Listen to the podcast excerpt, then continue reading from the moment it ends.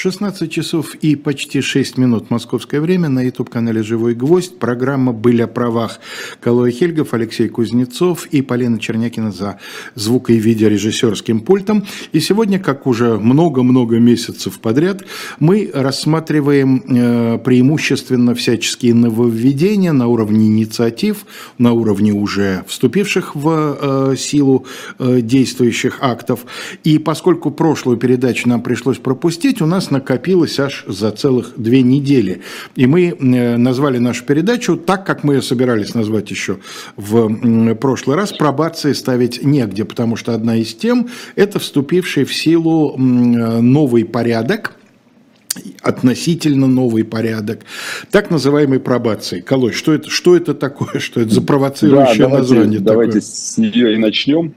Действительно, э, я когда услышал э, название сегодняшней передачи, ну, она была еще на прошлой неделе, должна была быть с таким названием, э, я прям очень долго смеялся, потому что это прям вот очень хорошее название для, для текущего, текущего процесса принятия законов и тем более, что, например, нынешний вот этот закон о пробации, он э, действительно больше, наверное, э, содержит э, каких-то новых слов, нежели новых принципов, новых действий и так далее. Потому что, по большому счету, он предусматривает введение в России нового, как бы нового института социальной адаптации осужденных – лиц, которые уже там могут быть осуждены и по условному сроку, да, и может быть там им заменено наказание на более мягкое, или может быть они уже вышли из э, э, тюрьмы, точнее из колонии, да, и уже отбыли свой срок. Здесь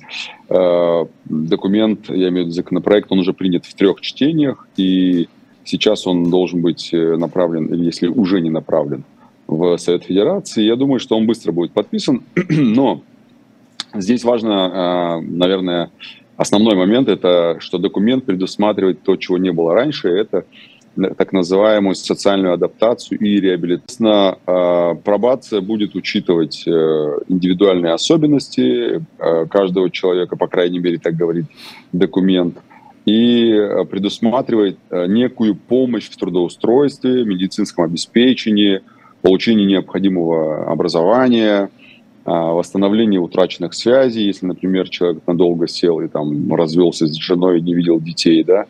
А, как это будет происходить, все это уже будут, наверное, расписывать в подзаконных актах, это все-таки закон, и в нем прописаны такие базовые вещи, да. А, уже, наверное, как всегда, в СИН своим прекрасным литературным языком нам напишет о том, как это должно выглядеть э, и как этот процесс ну, вот происходить. О, о литературном языке, значит, слово явно совершенно эм, позаимствовано из, э, ну, не знаю, мне в первую гол- очередь в голову приходит э, э, английское probation, probation period, probation officer, хотя, безусловно, понятно, слово латинского корня, но вот в э, английском законодательстве, ан- ан- англоязычном, скажем, аккуратнее законодательстве, вот эти два термина, probation period, это у нас и так раньше было, да, это некий срок условного течения да. наказания. Как вы, да. как вы сказали, человек изначально может быть приговорен к условному наказанию, или он может быть условно-досрочно освобожден, но пока этот срок не истечет, да. не истечет, он еще, так сказать, под ним находится, он над ним висит, да, когда Моклов меч. И вот теперь, насколько я понимаю, у нас появляется второе, у нас должны появиться вот эти надзирающие ну, офицеры, да, так сказать, возьмем опять ну, же. Ну, да, probation officer, да, как вы сказали, это такие некие, э, ну, это будут те же сотрудники ФСИН, к сожалению, угу. которые, э, которые должны будут э, каким-то образом, э, по каким-то критериям определять, там, может ли человек быть освобожден в дальнейшем, да, там и так далее. Ну, понятно, что процедура есть через суд. Я имею в виду вообще в целом эти люди, они не должны быть классическими всиновцами, да, в каком виде мы э, видим сегодня. А, но при том, что эти люди все равно должны быть, ну, то есть пройти определенного рода а, обучение. Вот я смотрел, точнее не смотрел, а читал недавно одну книжку, связанную с э, пробацией. И, например, в Америке обучение проходит несколько недель, да, все те же, может быть, условные сотрудники ФСИН. А в Германии и в Норвегии чуть ли не по 2-3 года проходит обучение именно те люди, которые как раз э, так называемые да, офицеры пробации, так, э, если говорить их языком. Поэтому как это будет выглядеть, мы будем уже читать в более таких утонченных подзаконных актах, которые мы, я надеюсь, увидим после принятия закона. Но так в целом идея понятна, направление понятно, что Э, пробация будет, э, в общем-то, двигаться как раз в сторону англосаксонской, э, англосаксонского примера, да, как это в Англии, в Америке, даже, возможно, в Европе. Но очень хотелось бы, конечно, чтобы что-то здесь изменилось, потому что я думаю, ну, по крайней мере, на, по моим данным, которых я знаю, мы там, у нас одни из самых худших показателей – возвращение людей в тюрьму. Там, чуть ли не 40% людей возвращаются в тюрьму mm-hmm. обратно. Mm-hmm. И одна из причин, безусловно, это отсутствие профилактических мероприятий в виде пробации, там, в виде э, контроля, надзора, поддержки и так далее, и так далее. Но здесь, в этом законе, который сейчас принят, там есть как раз вот разделяют э, различные виды пробации. Она называется исполнительная, э, пенитенциарная и постпенитенциарная. Да? Угу. Что значит исполнительная? Это когда человек получил, условно говоря, э, условный срок. Да? А вот это э, период как раз исполнительной пробации, когда государство будет помогать людям, которые находятся под этим вот условным сроком. Да? А пенитенциарное, понятное дело, это когда человек уже находится в местах лишения свободы, и там государство тоже а, какую-то поддержку ему оказывает. Не знаю, если э, действующие сегодня такие вот институты, как там, не знаю, э, хозяйственные работы, какие-то там, не знаю, кружки, библиотеки, они будут считаться пробацией, то лавочку можно закрывать и расходиться, потому что ничего нового здесь нет. А, и третья категория, третий вид пробации – это постпенитенциарная, это когда человек уже отбыл свой срок, каким бы он ни был, и вышел уже из тюрьмы, не условно досрочно, а вот прямо отбыв свой срок, он вышел из тюрьмы, и, соответственно, он попадает как раз под э, эту самую постпенитенциарную пробацию, то есть государство ему о, оказывает те самые там, поддержки, о которых мы сказали, это финансовая поддержка с жильем, а, родственники восстановить связи и так далее, и так далее. И, вот условно на три категории э, делится эта самая пробация. И вот э, я надеюсь, что все-таки это будет не просто документ, да, который будет формально, э, скажем, подгоняться под существующие уже э, условия содержания э, в тюрьмах, либо в условном сроке и так далее, а будет реальный какой-то институт, который учрежден, потому что Минюст об этом говорит очень громко, с, с, очень большими фанфарами звонкими, и э, хотелось бы, чтобы все-таки это было как-то оправдано. Ну да, потому что самое главное, э, будет ли это еще один э, вид контроля, и тогда вот эти офицеры пробации будут заниматься в основном тем, что будут писать наверх отчеты о том, сколько у них поднадзорных, э, значит, трудоустроилось, сколько у них поднадзорных продолжает вести асоциальный образ жизни и так далее, и так далее, и реального никакого влияния на судьбы людей это оказывать не будет. Либо будет сделана попытка действительно действительно стимулировать этих людей, я имею в виду сотрудников этой службы, к тому, чтобы они пытались решать проблемы своих вот этих вот поднадзорных. Совершенно верно. Да, будем надеяться, по крайней mm. мере. Я бы хотел коротко пробежаться по новым э, законам февраля, которые нас да, ждут. Да, конечно, мы всегда стараемся это сделать. Да, у нас со вчерашнего дня а, я специально выписал цифры, чтобы люди слышали, насколько сильно у нас проиндексирует материнский капитал и э, его э, фактически вывели эту индексацию на уровень э, инфляции официальной почти 12%.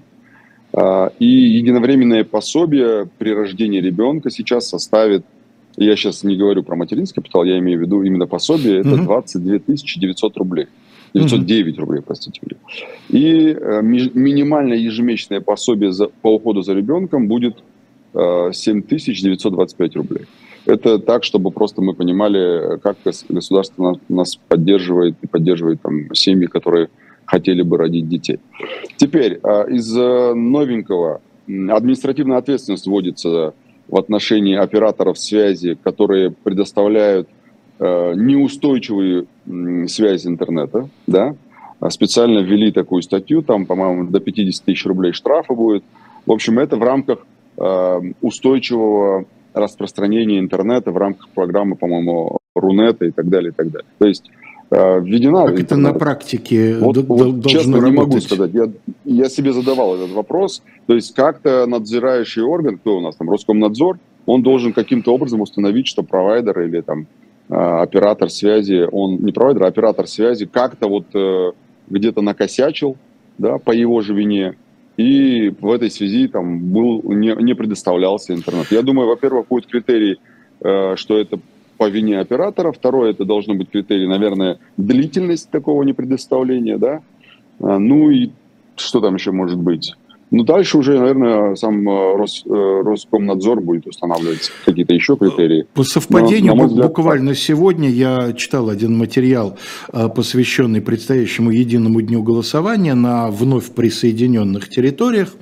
Запорожская и, так сказать, другие области. И там как раз человек, ответственный за организацию этого дня, с такой вот явной тоской сказал, конечно, хорошо бы, значит, электронным голосованием это все запустить, но у нас там интернет неустойчивый, поэтому придется организовывать, значит, голосование бумажное, да. Бумажное, да. И я да, так понимаю, да, что да, это да. сразу создает целый ряд дополнительных технических.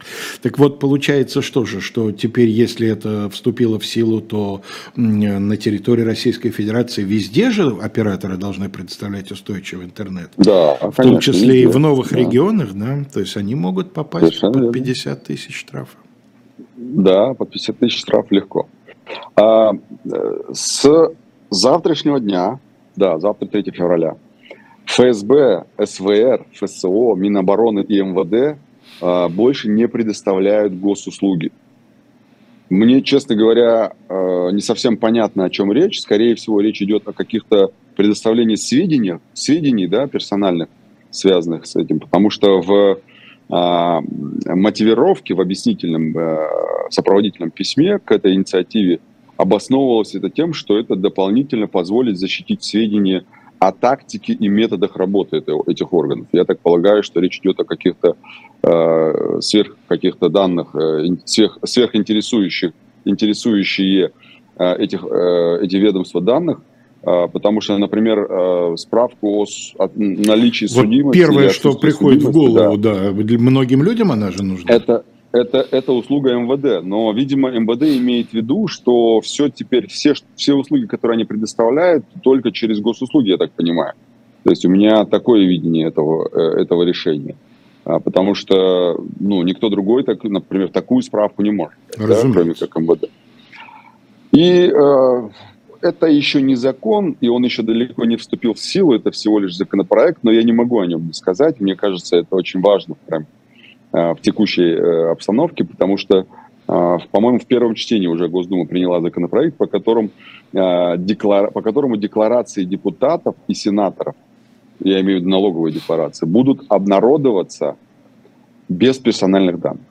То есть анонимно, То есть, да, мы будем знать, что да, некий да. сенатор имеет прицеп к автомобилю в общем, «Лада». У нас будет примерно так, декларация со всеми доходами, со всеми, так сказать, Эм, значит, какой богатый материал для телевикторины в стиле Пельша или Якубовича. Да, да, да, Я да, угадаю да, фамилию я, этого я думал, сенатора там с трех букв, например, представляете? Нет, с, а, с, с трех видов имущества. Или вот. с трех видов имущества. Тут на самом деле простор-то невероятный для, для фантазии. Да, да, да, да. Там, я угадаю этого, этого чиновника по квадратуре квартир, например. Например. Да. А, теперь немножко, э, как говорил, говорили раньше, развернемся в другую сторону. Я э, думал, говорить об этом или нет, но я считаю, что это важно, э, потому что это образует практику судебную в том числе. Я хочу поговорить о приговоре за поджог военкомата, угу. который, который квалифицировали как теракт. Этот поджог военкомата. Если помните, в СМИ была в прошлом году, в мае, была новость о том, что двое местных жителей бросили несколько бутылок а, с жидкостью, воспламеняющейся жидкостью в окно военкомата. И, по-моему, один и квадратный вот... метр возгорания, да, там, если не ошибаюсь? Что-то, что вроде этого, угу. да, что-то вроде этого, да. Так вот, а, буквально позавчера, если не ошибаюсь, да, окружной военный суд Почему военный суд? Потому что статью вменили как теракт. Угу. А, в Екатеринбурге признал э, виновным одного из них, там просто дела рассматриваются отдельно, а одного из них признал виновным. Отдельно теракт. почему? Один несовершеннолетний или почему? Я не готов сказать, почему. Mm. Видимо, там есть особенности, связанные как э, с квалификацией, либо с, с особенностями окружного суда. Не могу сейчас сказать. Mm-hmm. Но, насколько я знаю, никто из них там вину не признавал. То есть никто да, не мог и... выбрать упрощенный порядок? Да, да. Но там упрощенный не предполагается, там а, особо тяжкая ну статья. Да, поэтому... Ну да, да. Да, да, да. Но в целом, а, не знаю, по какой причине их рассматривают отдельно, но тем не менее, вот одного из них, Владислава Борисенко, суд приговорил к 12 годам колонии строгого режима. Я почему затронул эту тему? Потому что это первый в России приговор а, по терроризму за поджог военкомата. Мы знаем, что вот э, после мобилизации, после объявления мобилизации в нескольких городах поджигали военкоматы. И э, э, боюсь, что просто тех, кого задерживали по таким же событиям, ждет та же участь. Я вот к чему это все угу. э, начал говорить.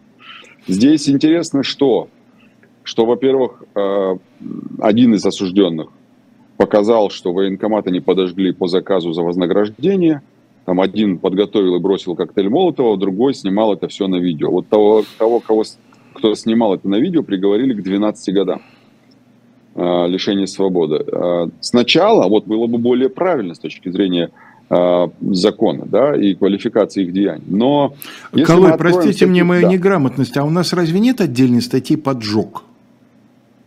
Нет, там... Э, нет в уголовном? У нас есть... Нет, у нас, э, насколько я помню, поджога нет. У нас, э, просто я имущественным преступлением не занимаюсь, у нас есть вот порча имущества, но как отдельный, как вид пор, порчи имущества поджога, по-моему, нет. В дореволюционном законодательстве вопрос... был просто.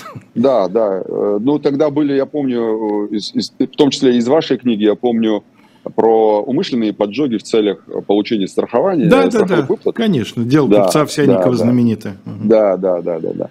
Вот. И э, на что я хочу обратить внимание в данном случае. Если мы открываем Уголовный кодекс и внимательно читаем статью теракт, да, террористический акт 205, то мы видим, что э, закон говорит, что теракт – это взрыв, поджог или иные действия, которые, а, устрашают население, б, создают опасность гибели человека или причинение значительного имущественного вреда, либо наступление иных тяжких последствий.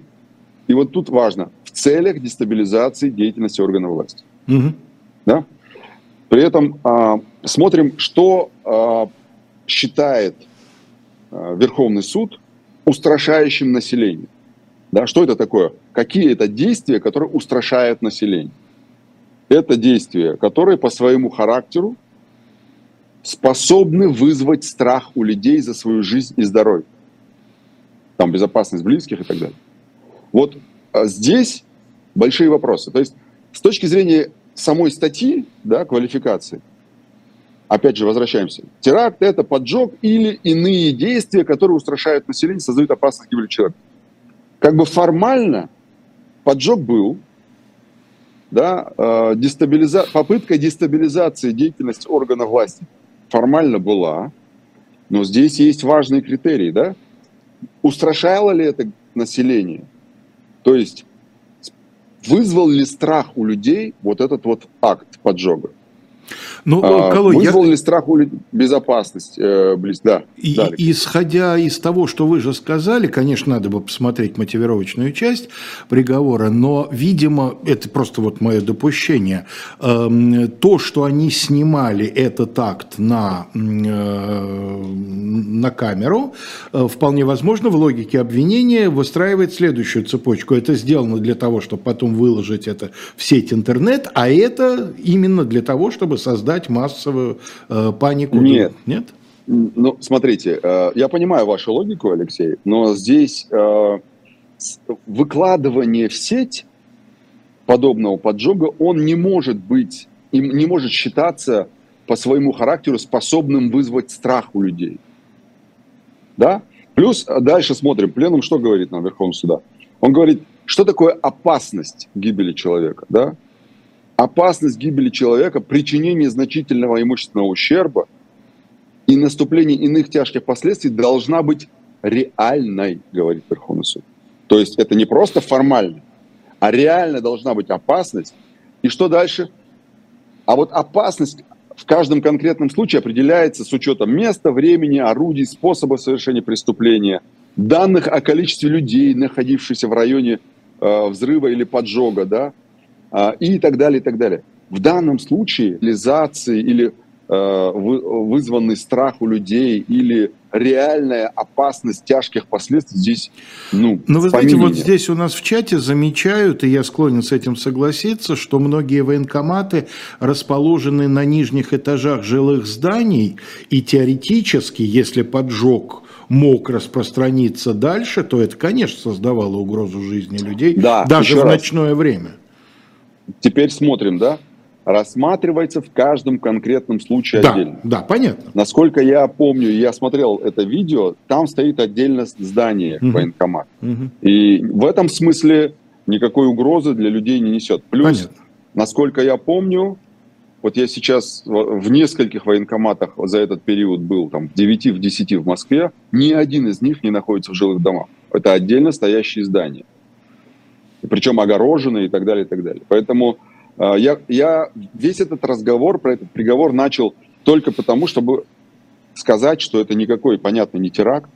И приговор этот вынесен не столько в отношении конкретных лиц, а сколько, во-первых, тех, кто уже совершил подобное, угу. и тех, кто когда-нибудь осмелится совершить подобное, вот в отношении них этот приговор, этот приговор. И более того, я, не, естественно, не считаю правильным да, подобного рода вещи. Я не считаю правильным поджигать, я не считаю правильным э, вредить имущество, как бы мне ненавистно было там, не знаю, условно, военкомат, да, но, э, тем не менее, квалификация должна соответствовать именно юридической стороне. Да, и суд здесь просто взял, кивнул головой, э, э, подмахнул, так сказать, э, следствию ФСБ, такие дела ведут именно ФСБ, да, а ФСБ получил еще один классный приговор по теракту. Представляете, в Екатеринбурге получить приговор по теракту. Это же прям классно для, ну, в общем, для да. самих ФСБшников, я имею в виду. Для них это классная статистика. Поэтому здесь, э, к сожалению, э, суды опять проявили свою бескребетность. И будь судья... Я уверен, что судья понимает, о чем речь. Я уверен, что он знает, что это никакой не теракт. И по, по квалификации, по пленному Верховного суда все понятно. Но, тем не менее, а, решение такое есть.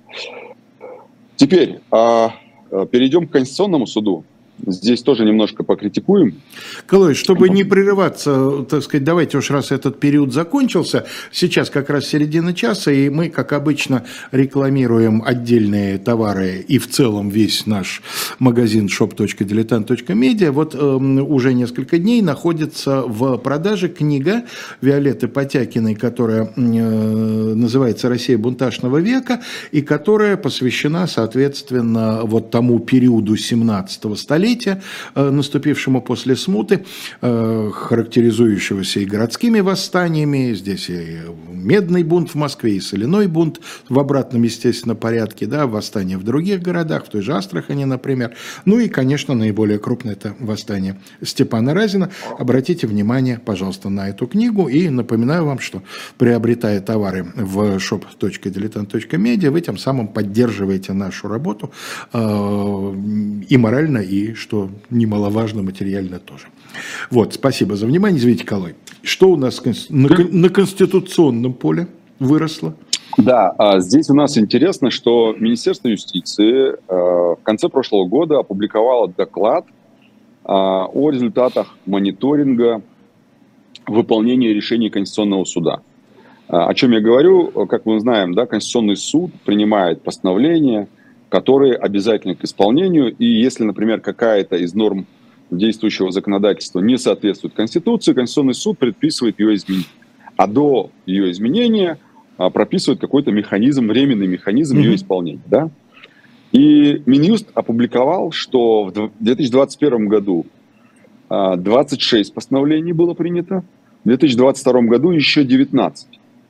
А за весь период неисполненными остаются около 50 постановлений Конституционного суда.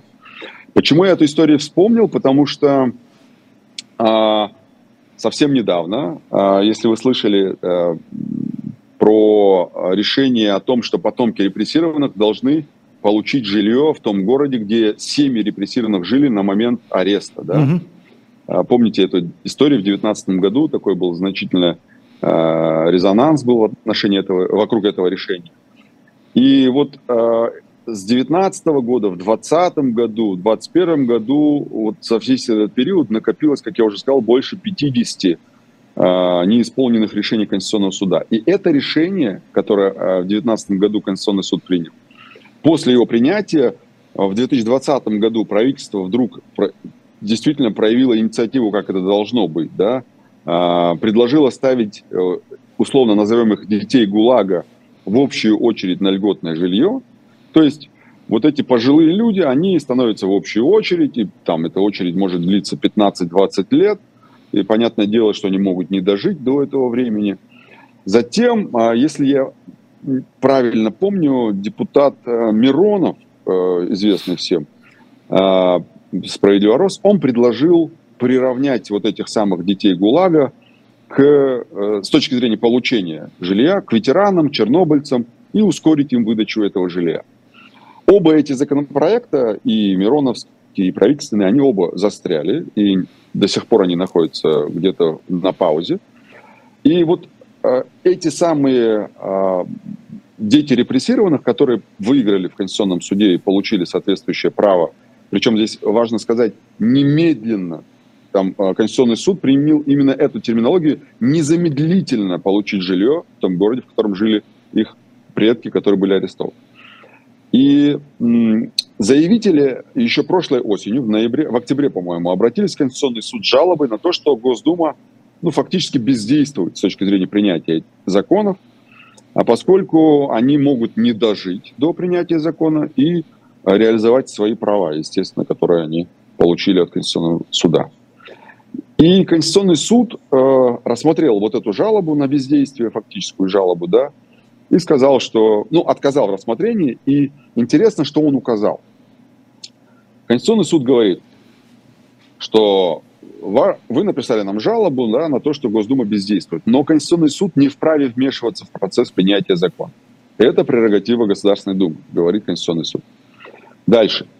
С одной стороны, Конституционный суд признает, что его решение обязательно к исполнению на всей территории России, а с другой стороны, он говорит, что правительство обязано внести в Госдуму законопроект, а Госдума должна этот э, законопроект рассмотреть и принять по, по нему решение. Фактически это уже сделано. То есть э, правительство внесло законопроект, Госдума сняла его с голосования на втором чтении, насколько я помню, во втором чтении. Приняла по нему решение, по, по сути своей. И поэтому Конституционный суд, я цитирую, говорит, законотворческий процесс продолжается. То есть, э, в общем-то, ребята, вы к нам обратились, но вот смотрите, вот правительство внесло, Дума опять одну из норм не соответствующий Конституции, он дает временный механизм реализации права. И здесь он говорит, пока закон не принят, вопрос о жилье вот этим самым детям ГУЛАГа должен решаться через временное регулирование. Да, согласен. И э, завершает он свою, э, свое решение тем, что отказ окончательно обжалованию не подлежит. Но при этом Конституционный суд ничего не говорит о том, что Э, вообще сколько лет должно пройти, чтобы вот это незамедлительное решение должно было бы незамедлительно исполнить. Вот э, об этом ничего нет, потому что уже прошло три, получается, четыре уже года почти, а закон не принят, люди не могут реализовать свои права. А что касается временного порядка регулирования вопроса предоставления жилья, то что происходит? Людей просто ставят на учет как нуждающихся в жилье, и все. Больше ничего не происходит. То есть люди, по сути своей, а, ничего, ничего не добились. И вот моя мысль относительно этого кейса, почему я его вообще упомянул. Мне кажется, что этот кейс, он э, прекрасен с точки зрения того, что он нам показал, насколько Конституционный суд, будучи самой высокой судебной инстанцией, вынесшей пользу, в, в пользу заявителя решения, насколько он бессилен перед вот этой бюрократической машиной, э, в данном случае законодательной власти, да? А, при этом в отказе этом самом Конституционный суд привычно пытается выскользнуть из рамок собственного решения, я про незамедлительное исполнение говорю, а, пытается как-то вот то ли угодить законодателям, то ли понимая, что в текущих условиях решение не, нереализуемо, а он пытается как-то вот э, варьировать между этим. Ну, ну и мне кажется, что депутаты тоже не дураки, они сейчас подождут еще лет 5-7, а авось там их всех не станет. Ну, как известно, нет человека, нет проблемы, поэтому э, и закон не нужен будет потом принимать, да. Это вот э, классический пример э, того, когда э, суд не независим и не может себе позволить быть независимым, пусть это даже будет Конституционный суд Российской Федерации, тем не менее, это а, очень яркий маркер того, что происходит в судебной системе. Если в Конституционном суде такое происходит, то о, о чем говорить в судах первой, второй инстанции и так далее. Да, это яркий показатель происходящего сегодня. А, очень очень интересный один законопроект. Уже вдруг, я не знаю, как я его упустил, да, э, но он уже находится в Совете Федерации. То есть он уже прошел, прошел все три чтения? Да, он прошел все три чтения, и я как-то его, видимо, видимо, э, вот в прошлой неделе я его упустил, а может быть, депутаты его очень аккуратно и тонко приняли. Но, тем не менее, его важно и нужно озвучить, потому что речь идет о нас с вами, э, о потенциальных э, задержанных, о потенциальных подозреваемых, обвиняемых, осужденных и так далее. Речь идет о том, что в Совете Федерации находится законопроект об обязательной государственной геномной регистрации осужденных.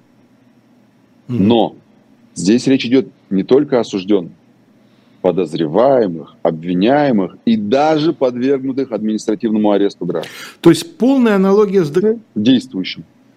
Все указанные мной лица, подозреваемые, обвиняемые, осужденные и подвергнутые административному аресту, они все сдают отпечатки пальцев. Ровно такая же история сейчас у нас в отношении ДНК. То есть мы издаем слюну, волос, ноготь, и э, неважно, потом э, обвиняемого или подозреваемого оправдали, может быть, в отношении его прекратили дело. Неважно, потому что закон, ну, законопроект говорит, ну ладно, если его реабилитировали или там прекратили э, по реабилитирующим основаниям уголовное преследование, то ну, будут удалять из базы данных такие, э, такие вот э, сведения о ДНК. Угу. Но мы же с вами в этом, да. этому верим прекрасно. Да, конечно, мы же понимаем, конечно. что действительно, что и отпечатки как бы удаляют сейчас, да, нам бумажку выдают, что удалено, там все хорошо. Э, ну и, конечно, возмущает у меня внутри прям вот э, вызывает возмущение пункт про административно арестованных. Вот человек совершил административное правонарушение. У нас сегодня арест административный предусмотрен по многим статьям административного кодекса, а в том числе и политическим. Да?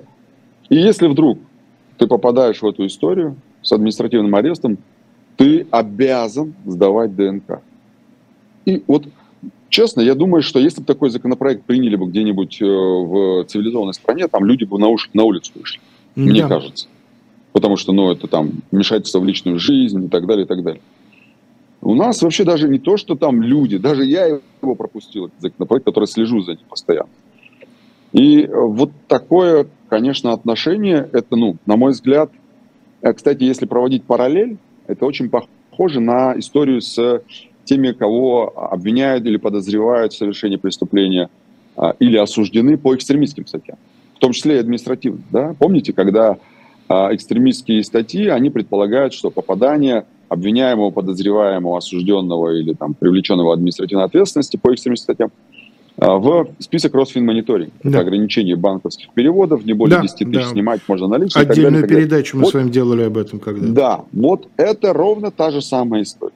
Только а, а, речь идет о а, других, всех других статьях, любых, любых уголовных статьях и любых статьях административного кодекса, которые предусматривают административный арест. И понятное дело, что э, здесь речь идет, естественно, о конституционном нарушении конституционных прав. И как только этот законопроект вступит в силу в качестве закона и возникнет кейс, ну, у меня на практике, например, если возникнет кейс о том, что нужно будет э, э, обжаловать подобного рода решения, естественно, мы пойдем в Конституционный суд. Сначала, естественно, в суд э, э первой инстанции в порядке Кодекса административного судопроизводства, а потом, естественно, уже в Конституционный суд, потому что ну, это прямо нарушает э, конституционное право человека. Дальше. А, про буквально несколько слов про нежелательные организации. Мы пока с вами пропустили прошлую неделю, у нас «Медузу» признали нежелательной организацией. И мне очень много про нежелательные организации мы говорили редко, и эм, меня спрашивали, а какие там запреты, а что, если не упомянуть, что это нежелательная организация и так далее, и так далее. На самом деле э, нежелательная организация ничуть не мягче, чем признание иностранным агентом, а мне кажется, даже в какой-то степени и жестче, э, как я имею в виду последствия признания. Э, признавать нежелательными у нас может генеральный прокурор или его заместитель по согласованию с МИДом. Естественно, это согласование носит формальный характер в большинстве случаев. Да, дальше. Что касается запретов в отношении нежелательных организаций, то здесь э, нежелательным организациям запрещено открывать структурные подразделения, да, а если ранее открыты уже были, на момент признания, если были открыты, то их надо закрывать. Запрещается проводить денежные операции. Э, естественно, если мы говорим о «Медузе», «Медузе» у нас как СМИ э, является источником информации, и здесь самое главное, что применяется в отношении, в данном случае к «Медузе», это – распространять информационные материалы им запрещается. То есть вообще в целом распространять э, информацию в СМИ, в интернете, хранить такие материалы в целях распространения и так далее, и так далее. А, создавать юридические лица, реализовывать всяческие программы запрещается. А, дальше. А нам с вами-то что запрещено делать? Вот я если, хотел например, спросить, лицо? я э, как физическое лицо, как гражданин Российской Федерации, если я, например, делаю какой-то перепост э, материала «Медузы», вот чем мне это грозит? Давайте, давайте, да, давайте э, поговорим об этом. После того, как организация, в данном случае «Медуза», признана нежелательной, нам с вами запрещено делать следующее. Мы не можем участвовать в деятельности такой организации, мы не можем делать перепосты, то есть распространять э, материалы этой самой организации. Мы, естественно, не можем никак ее финансировать или оказывать какие-то финансовые услуги, которые заведомо предназначены для обеспечения деятельности такой организации. И мы не можем организовывать деятельность нежелательной организации. Что такое участие в деятельности? Вот, вот э, да, нас... я могу дать интервью. Они меня попросили об интервью. Я могу дать им интервью. А вот, а вот очень-очень э, аккуратно, потому что э, у нас э, не то что интервью. Вот у нас был э, такой кейс, не помню сейчас, кто там э, был обвиняемым, точнее, привлекался к ответственности. Э, женщина участвовала в публичном мероприятии, одной из нежелательных организаций. Это было расценено как участие в деятельности нежелательной организации. Там есть и административная, и уголовная ответственность. Участие э, в деятельности нежелательной организации – это статья 2033 КОАП, то есть Кодекс об административных правонарушениях. Плюс, э, если помните, у нас есть, э, мы о ней очень часто говорим, так называемая административная преюдиция. Да. То есть, если Начиная со второго случая, она становится уголовной. Да, угу. у нас уже уголовная, там статья 284 прим. 1 – это осуществление деятельности нежелательной организации. Например, за публикацию материалов нежелательных организаций могут наказать по статье, вот как я сказал, 2033.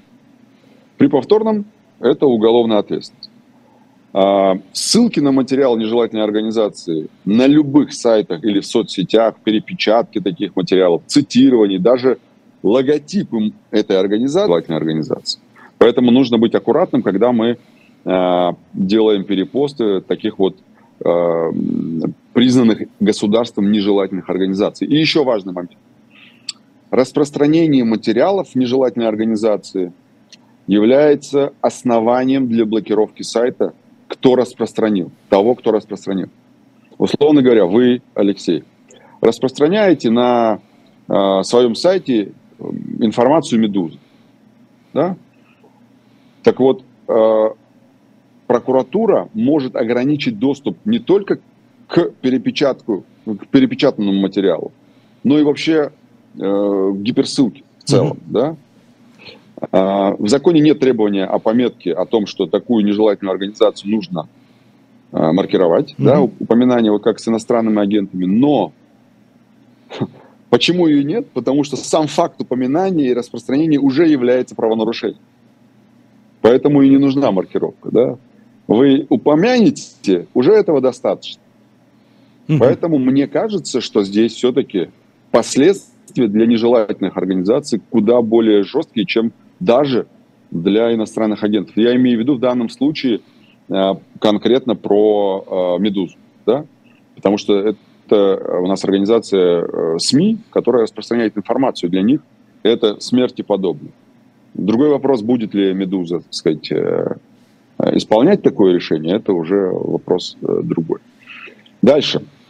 Скажите, а вот а... здесь спрашивают, а если пост был опубликован до того, как это решение вступило в силу, это считается, что Его это нужно длящ... немедленно... Потому что это Его длящееся правонарушение. Удалить, да, угу. да. То есть, а если, например, 20 января принято решение о признании нежелательной организации, то 20 вы должны его удалить до того момента, пока а, ну, надзирающие органы не зафиксируют этот, этот, этот э, пост или репост у вас на странице. Угу. Если зафиксируют, то считайте, что вот с 20 января, условно говоря, 20 приняли, а у вас он висит еще 23. Значит, вот эти три дня вы допустили нарушение. Соответственно, это Вы практически рецидивист. Да, ни с точки зрения фильмов, ни с точки зрения софта программного обеспечения. Мы не вытягиваем, да, после того, как э, после, после начала СВО ушли многие компании с нашего рынка. И единственный у нас вариант остался, это что? Это известное всем цапцарап. Вот у нас остался цапцарап, поэтому э, на уровне законодательства сейчас у нас появилась инициатива, то есть законопроект о принудительном лицензировании объектов авторского права. И в рамках этого законопроекта предлагается два механизма принудительного лицензирования. Первый механизм – это когда э, пользователь уже имеет лицензию, но не может ее продлить, неважно пользователь, я имею в виду и юрлицо, и физлицо, неважно. Тогда, если, например, э, у какой-нибудь компании стоит э, программное обеспечение, э, ушедшей с рынка компании, и она не дает российским компаниям продлевать использование этого самого софта, то российская компания обращается, естественно, в российский суд и говорит – что вот такой-то правообладатель этой, этого программного обеспечения, он ушел из страны, в России аналогов нет, поэтому мы просим вас разрешить нам использовать это программное обеспечение без лицензии. И суд говорит, ну, в таком случае, конечно, я вам разрешаю, пользуйтесь. И тогда это будет считаться э, законным использованием без лицензии. Второй вариант. Скажите, когда... а да. с какого уровня, начиная суды, могут давать такое разрешение? Мировой судья сможет? Нет, это районные суды. Я поздравляю районные суды с тем, что на них сейчас обрушится, если это все будет принято. А, вполне возможно. Вполне возможно. Но опять же, у нас же в деле ответчиков-то не будет, по сути. Угу. Да, это же, это же будет как бы... Ну, если формулировать юридически, то это будет э, признание права использовать программное обеспечение без лицензии. Да?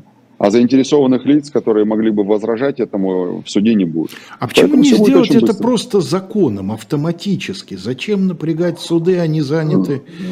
Понятия не имею. Наверное, вот э, этот вопрос нужно задать инициаторам этого законопроекта, потому что э, я так понимаю, что речь идет о том, что если это на уровне законодательства принять сразу автоматически, то под него попадут все программные обеспечения, и тех, кто есть на рынке, и тех, кого нет на рынке. А-а-а. Поэтому видимо, они хотят вот таким образом разграничить. Бо- да, боятся, эти... что, так сказать, пострадают невинные, то, что называется. Оставшиеся, да, оставшиеся. Да. Да, и еще второй вариант – это для тех, кто очень хотел бы использовать объекты авторских прав, но не пользовался ими ранее. В этом случае, опять же, потенциальный желающий использовать чужие авторские права должен доказать суду, что ему вот прям вот, ну вот так надо, ваша честь. Ну, вот например, кинотеатр, да, вот он очень да, хочет да, да, да. Это вот, прокатить... Это вот для них. Э, это для них, да. Что-нибудь прокатить. И когда суд говорит, что да, ребята, пользуйтесь, все нормально, тогда они уже пользуются этим продуктом без разрешения правообладателя. И вот интересный момент. Но если раньше, до начала вот этих всех историй, а, компании, в том числе и российские, платили правообладателю за использование его программного обеспечения, то сейчас-то кому он будет платить? И тут выходит на сцену наш законодатель, и он говорит, платить вы будете на специальный счет ноль, который откроется в тех банках, которые предусмотрены указом президента для расчета с иностранными компаниями. Представляете, да? То есть э, компании идут, открывают счета в, иностран... Э, в тех банках, которые разрешено, потом они идут в суд для признания права, и потом они уже получают право на принудительное использование. Но, как всегда, есть небольшое «но». За пиратское использование, а оно фактически будет пиратским, независимо от того, а, есть там решение суда или нет, потому что правообладатель реальный, он будет считать это пиратским. Ну, конечно. Потому что его не было, да, ни на суде, и вообще, что это за механизм такой принудительный э, цапцара. Так вот, за пиратское использование предусмотрена уголовная ответственность. Обладатели авторских прав могут быть по такому делу признаны кем? Потерпевшими. Например, возьмем ситуацию. Российская компания по такому механизму пошла и признала право на пользование софта какой-нибудь иностранной компании. Эта иностранная компания идет у себя там, в Европе, например, а, или в Америке, идет и говорит, слушайте, вот пиратское использование, возбудите дело, возбуждается уголовное дело. Эта компания, правообладатель, она признается потерпевшим. Так? А, а кто будет подозреваемым? Будет подозреваемым пользователи, которые получили вот это самое разрешение суда. Не а государство, а которое дало это разрешение, я имею нет, в виду, в лице суда. Нет, э, государство говорит, хотите, получайте, хотите, не получайте. У вас есть инструмент. Да? Угу. И возбуждается уголовное дело.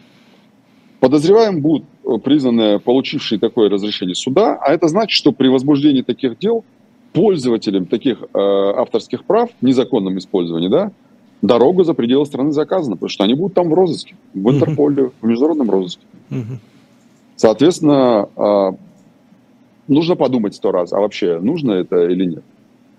И вообще этот механизм с судами, которые принудительно будут лицензировать контент, это, на мой взгляд, я не э, считаю себя истинной последней инстанцией, но мне кажется, это просто очередное пробитое дно, которое погружают наши суды, э, которые на самом деле фактически превратились в юридические отделы различных ведомств.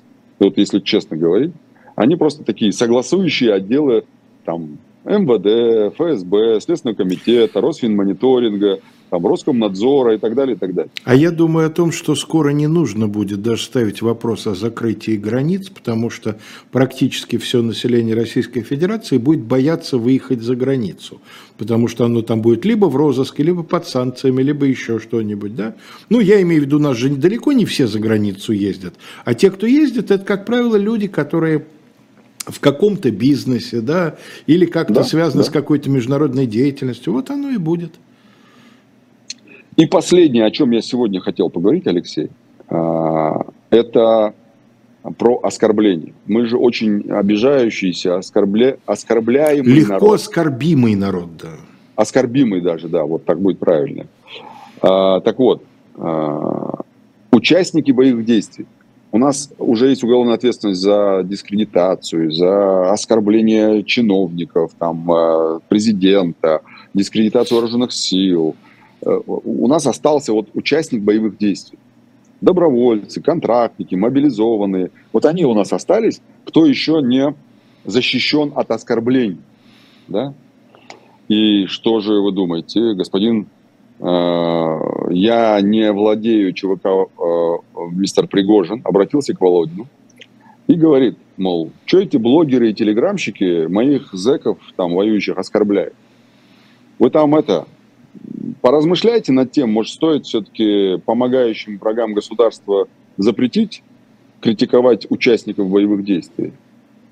А, было бы неплохо, вот, например, ввести в Уголовный кодекс статью 280 прим. 5 и назвать ее дискредитация участников боевых действий, в том числе бывших осужденных. Как он переживает за них, это удивительно. И Володин mm-hmm. такой говорит, да-да-да, конечно, в срочном порядке изучим вопрос и поручает это соответствующим там комитету. И вот сейчас я думаю, что в ближайшей перспективе родится какой-нибудь законопроект, который будет звучать примерно, вот как э, подсказал Пригожин, э, ответственность за дискредитацию участников боевых действий. Да, дискредитацию, оскорбление, неважно, там э, все будет все одно. И вот давайте смоделируем ситуацию, Алексей такой суд над журналистом или блогером после принятия закона, да, которого судят за то, что он зэка, добровольца, э, например, который сидел за убийство, назвал... Зэком добровольцем. Не, убийцей назвал. Да? А, помните, да, это высказывание Шендеровича про, про, про Пригожина? Да, да, да, да. Процесс, да. Там тоже Шендерович сказал у, у, убийца, да. А, я думаю, что просто вот эта история, она, опять же, да, а, во-первых, в угоду происходящего принимается. Во-вторых, а, удивительно, что некий Пригожин, который не является ни должностным лицом, ни чиновником, ни тем более лицом, обладающим законодательной инициативой, пишет Володину, председателю, третьему человеку формально в государстве, и Володин говорит, да-да-да, сейчас в срочном порядке изучу. Ну, видимо, третий неформальный пишет третьему формальному общение на нормальном уровне. Очень смешно, да. Да, у нас же было в свое время э, две ветви власти. Официальная советская и неформальная партийная. Да, и какая была круче? Вопрос, в общем, тем, кто помнит, для них вопрос совершенно праздный. Неформальная была круче. Это была программа «Были о правах». В ближайшее время в программе «Слух и эхо» прекрасно вам известный Виталий Демарский.